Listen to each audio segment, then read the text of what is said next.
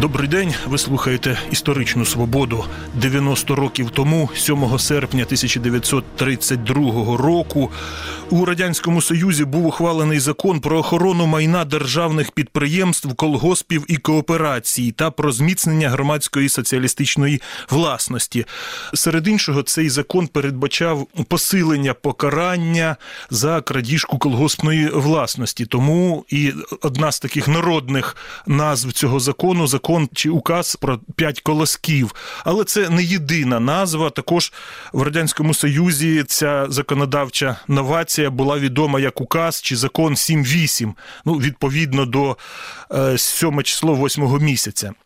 І, зокрема, в популярному радянському фільмі «Місце зустрічі змінити не можна» є такий епізод, коли міліція ловить злодія Ручникова, і аби він пішов на співпрацю зі слідством і надав потрібну інформацію, то йому кажуть, що вчинений ним злочин можуть інкримінувати не як крадіжку приватної власності, а дати більш сувору інтерпретацію цьому злочину, і тоді йому буде загрожувати не 3 роки, а 10 років ув'язнення. Пропоную коротенький епізод послухати. Вещь вы взяли у жены английского посланника, а по международным соглашениям за шубку норковую стоимостью в 100 тысяч всего-навсего платить придется администрации Большого театра, то есть государственному учреждению. Усекаешь, Ручников? О чем я толкую? Указ 7-8 шьешь, начальник. І от здавалося б, що може бути спільного між злиденним селянином-колгоспником і професійним злодієм. А от в Радянському Союзі така була інтегральна законодавча новація репресивна, за допомогою якої карали і нужденних селян, і могли посилити відповідальність професійному злодію. Більше про цей закон будемо говорити з істориком Яною Примаченко. Яна, доброго дня. Добрий день. Що спонукало радянське керівництво вдатися до такого репресивного кроку? Власне, на той період, це 32-й рік, тривав так званий другий комуністичний штурм з побудови комунізму в окремо взятій країні. З 29-го року Сталін взяв курс на індустріалізацію.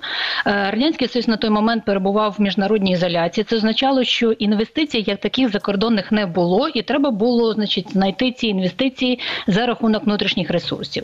Таким ресурсом для Радянського Союзу був український хліб. Загалом зерно. Тобто, продавши зерно на експорт, можна було здобути гроші, які можна було закласти на індустріалізацію.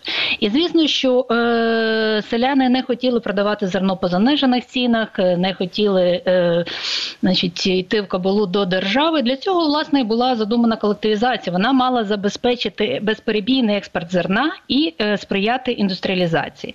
І от, власне, колективізація, як така, в 30-му році зазнала поразки. Сталін мусив, так би мовити, дати задній хід, оскільки селяни не хотіли йти в колгоспи, і Україна масово збунтувалася. В 30-х роках Україна серед радянських республік була першою по кількості, власне, селянських виступів.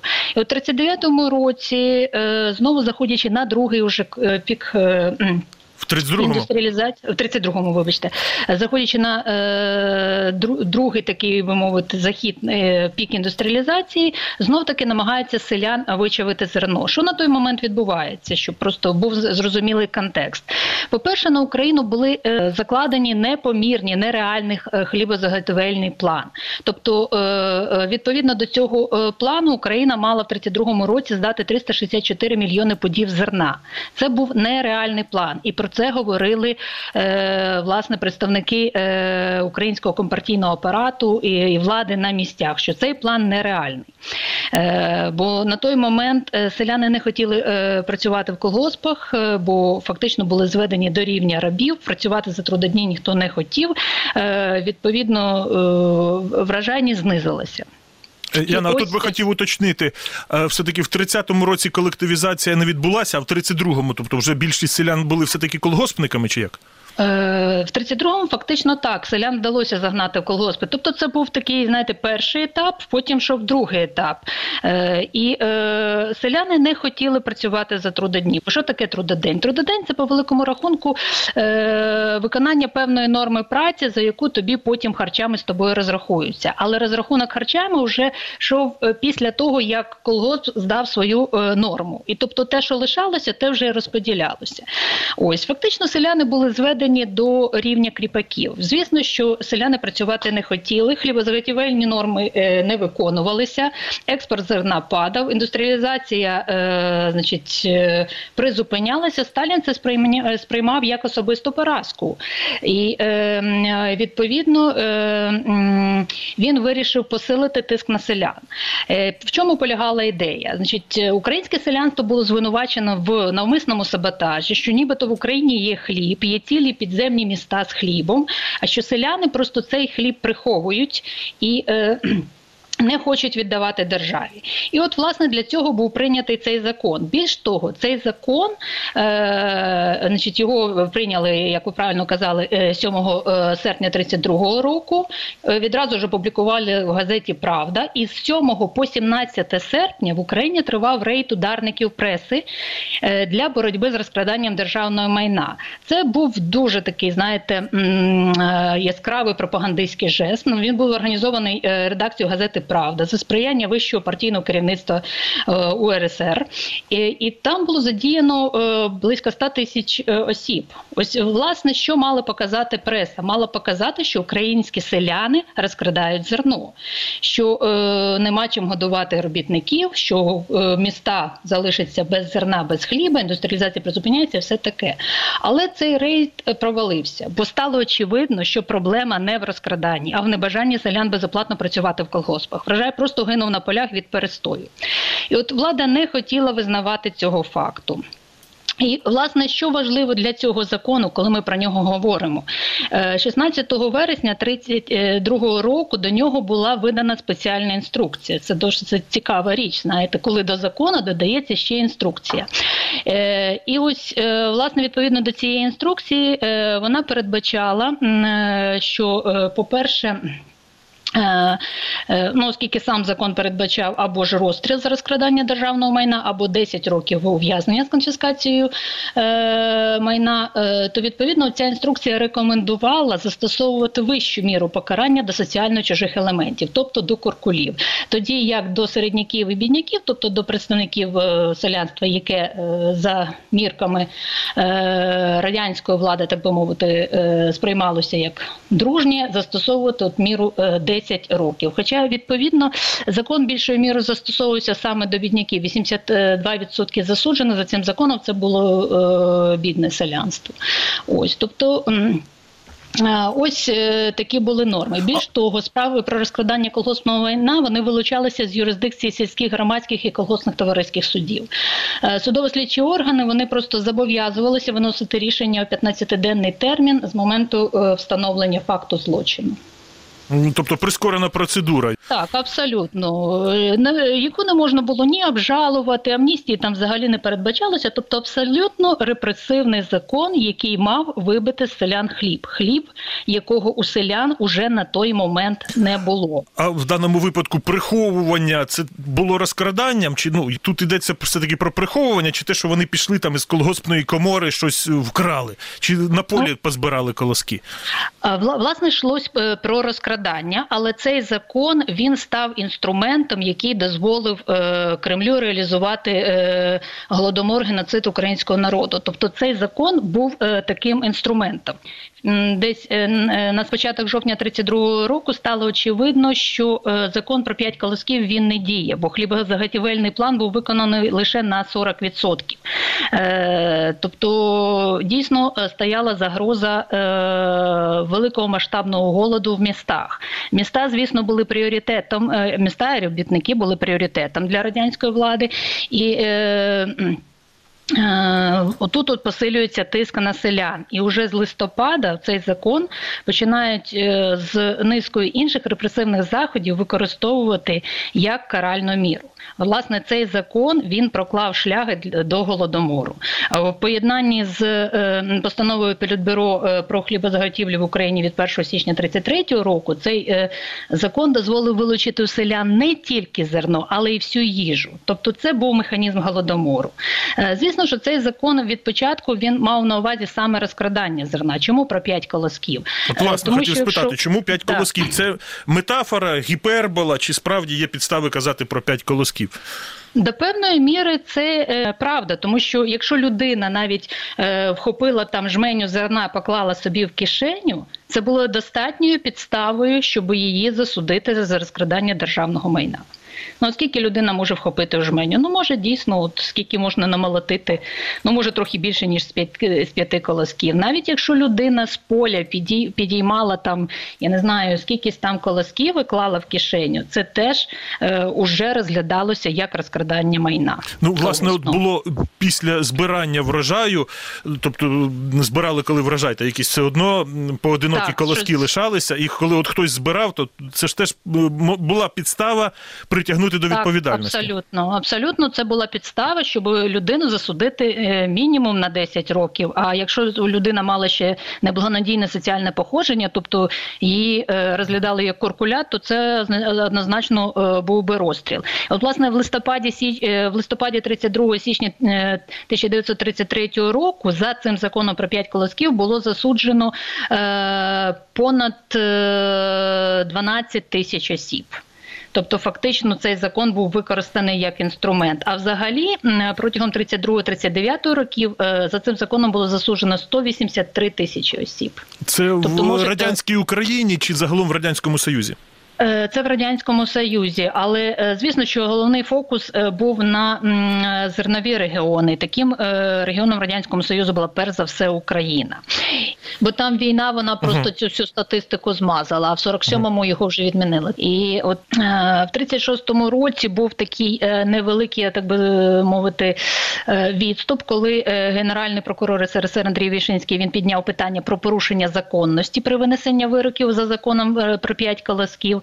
І от, власне, ті, хто був звинувачені в так званих перегинах, вони загинули під час Великого терору. Але сам закон продовжував діяти.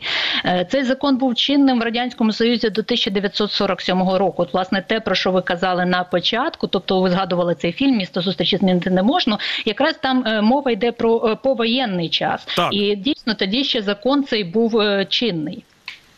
А все-таки, от ми говоримо про, очевидно, найсуттєвішу аграрну, селянську складову, але ж там майно державних підприємств згадується, що зміцнення, соціалістична власність – це колгоспна, але державні підприємства. Якимось чином цей закон задіювали до робітників, службовців, ще когось?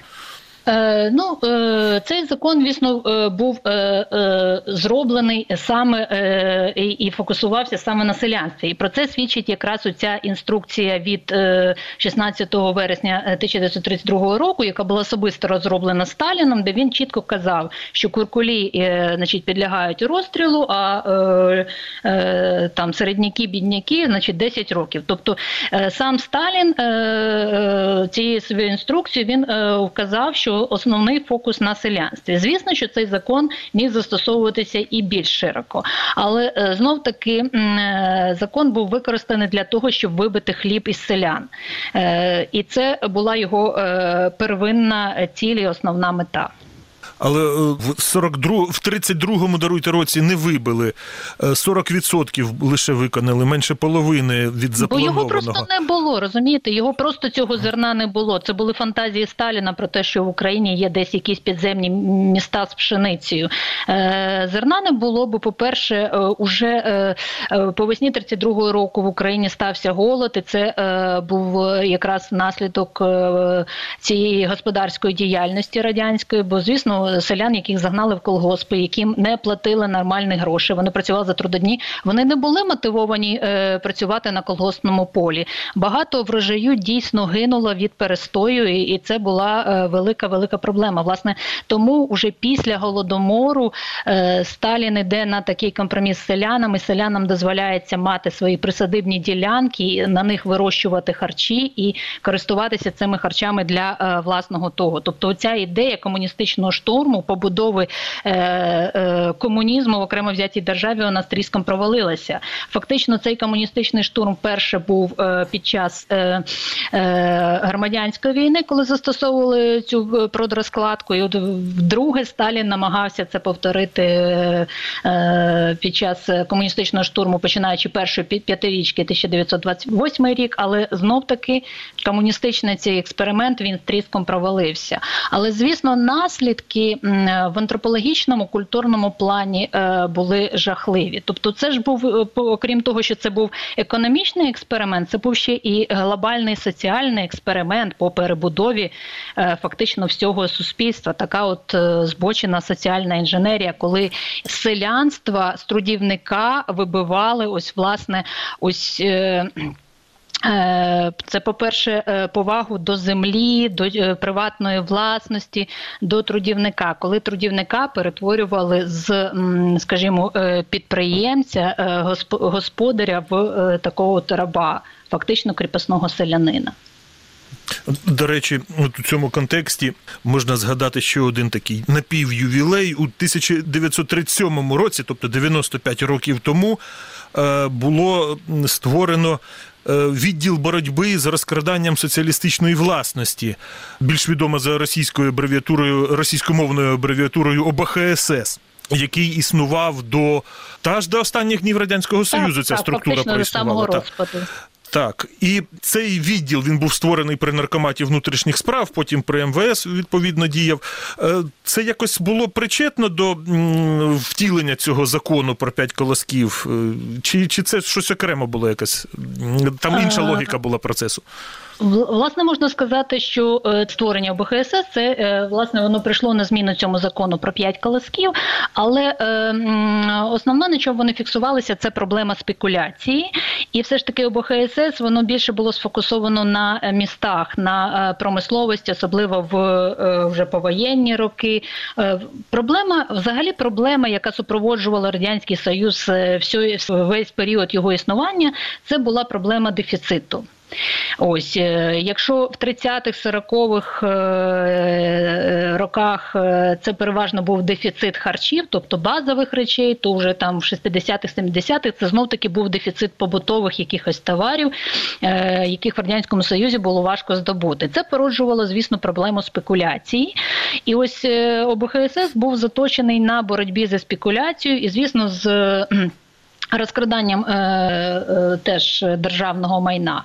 Це вже було створено в 1937 році, це було створено Єжовим, і, звісно, що...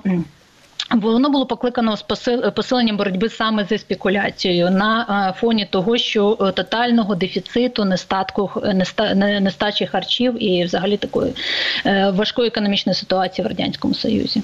Але закон 32-го року про 5 колосків, він же продовжував діяти, і, в принципі, ОБХСС мало повні можливості застосовувати його в каральних, як каральну таку міру. А ця норма, от мені здається, що вона аж до кінця Радянського Союзу залишалося, що за крадіжку там соціалістичної чи державної власності карали значно суворіше, ніж за крадіжку приватної власності. Так, річ в тому, що дійсно така норма існувала, і державне суспільне майно, воно розцінювалося більш цінним, ніж особисте майно. Ну, от, власне, в 47-му році, коли закон про 5 колосків був відмінений, було прийнято новий закон про кримінальну відповідальність за крадіжки державного суспільного майна, і він вже встановлював диференційовану відповідальність в залежності від важкості злочину. Покарання могло варіюватися від 5 до 25 років. Але що важливо, в 47-му році в Радянському Союзі була була скасована смертна кара. Ну, це було пов'язано, перш за все, з Другою світовою війною, оскільки втрати цивільного населення, взагалі населення було настільки колосальне, що Радянський Союз уже трохи збавив темпи. Хоча, знов таки, якщо подивитися на політику Сталіна 40-х років, і Ждановщину, і радянський антисемітизм повоєнний, то ми бачимо, що цей маховик репресій, він знову почав розкручуватися. Можливо, якби не смерть Сталіна, нас би там в 50-х роках радянське суспільство чекав би черговий такий виток репресій. Дякую. Це була «Історична свобода» із істориком Яною Примаченко. Ми говорили про те, як і чому 90 років тому був ухвалений сумнозвісний закон про 5 колосків. Передачу провів Дмитро Шурхало. На все добре.